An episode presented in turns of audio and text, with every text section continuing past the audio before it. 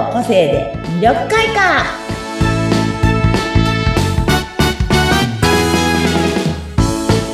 はいこんにちは。魅力開花の専門家山崎澄代です。はいこんにちは。インタビュアーの村山彩乃です。本日もよろしくお願いいたします。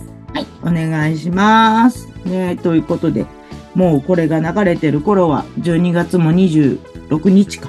なので、ね、はい、そうですね。もう本当にカウントダウンが歌の頃だと思います。皆さん2023年どうでしたか？語りかけて どうでしたか？っていう感じでね、20、なんだろう、去年の今頃、来年あんなことしよう、こんなことしようと思ってたことが、できました。できました？矢野さん。どうでしょうね。何か一つ、一つでもできてます？でも、そうですね。プライベートの部分ではできてます。この人と仲良くなるっていう。うんうんうん、素晴らしい。ね。何か一つでもこうできてれば、それまあ自分にとっての大きなステップアップなので、ぜひね、皆さんね、こう、来年、こんなことをしよう、あんなことをしようっていうのをね、ぜひ頭の中に浮かべて、まあ書き出してあげたりとかして。で、それをまた来年の今頃、うん、あ、これできた。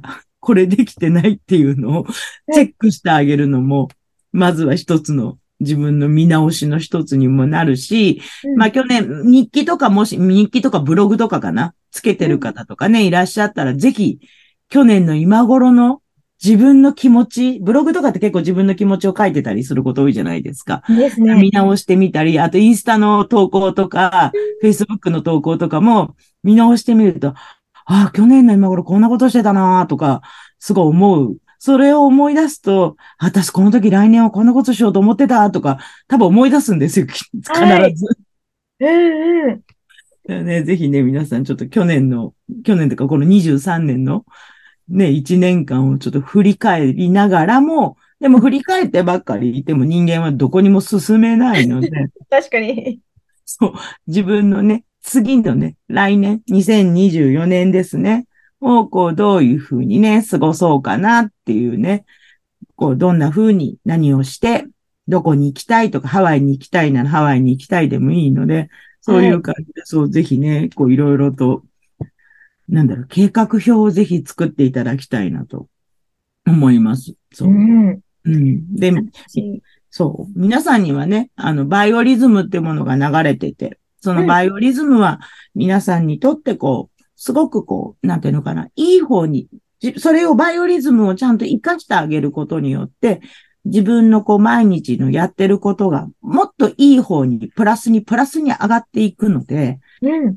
なのでね、ぜひ、あの、バイオ、なんていうのかな、お近くにね、そういう運気のリズムを見てくださる方とかがいらっしゃったら、もしいなかったらもちろん私に連絡をくれても全然私は大歓迎なので、連絡くださいなんですけど、まあそういう感じで見ていただいて、そのリズム、運気の流れですね、それにそぐった計画をね、ぜひ作ってあげてください。そうすると、なぜかそっちに流れていく。私のクライアントさんたちは、はい。あの、一年間のリズム、私たちはリズムを色で表します。まあ、これをずっと聞いてくださってる方だと、前の方を見ていただくと、もしは聞いてなくても、今日初めて聞きましたの方も、前の方を見ていただくと、リズムカラーっていうお話をしてるところがあるんですけど、その意味があるんですよ、いろんな。で、その一年間のリズム、その人その人違うので、それ私のクライアントさんとかは全部あの、手帳に書いてるんですよね。今月は何の月、だから何をやるっていうふうに。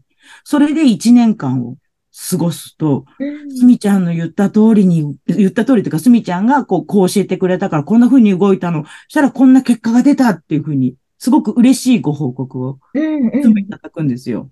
うん。なので、今年も、もうこの24年のリズムをね、教えてくださいっていうふうに、クライアントさんたちから、あの、頼まれて、セッションしたりはしてるんですけど、はい、うん、なのでね、皆さんもぜひ、あの、本当に運気を味方につけることによって、あの、ゼロ、ゼロのものが1ではなく3や4、5になっていくのでね、ぜひね、皆さん、あの、楽しい2024年をね、迎えてください。次、次にお会いするときはもう年が明けて24年になってるので、そうですね。おめでとうございますから多分始まるので、はい。ね。ということで、今日はね、ぜひ来年の自分の運気を味方につけて、楽しんで、楽しいというか、忙しい年末ですけど、お体壊さないように、ぜひ過ごしてください。はい。はい。では、また、来、来月や次回よろしくお願いします。はい、次回よろしくお願いします。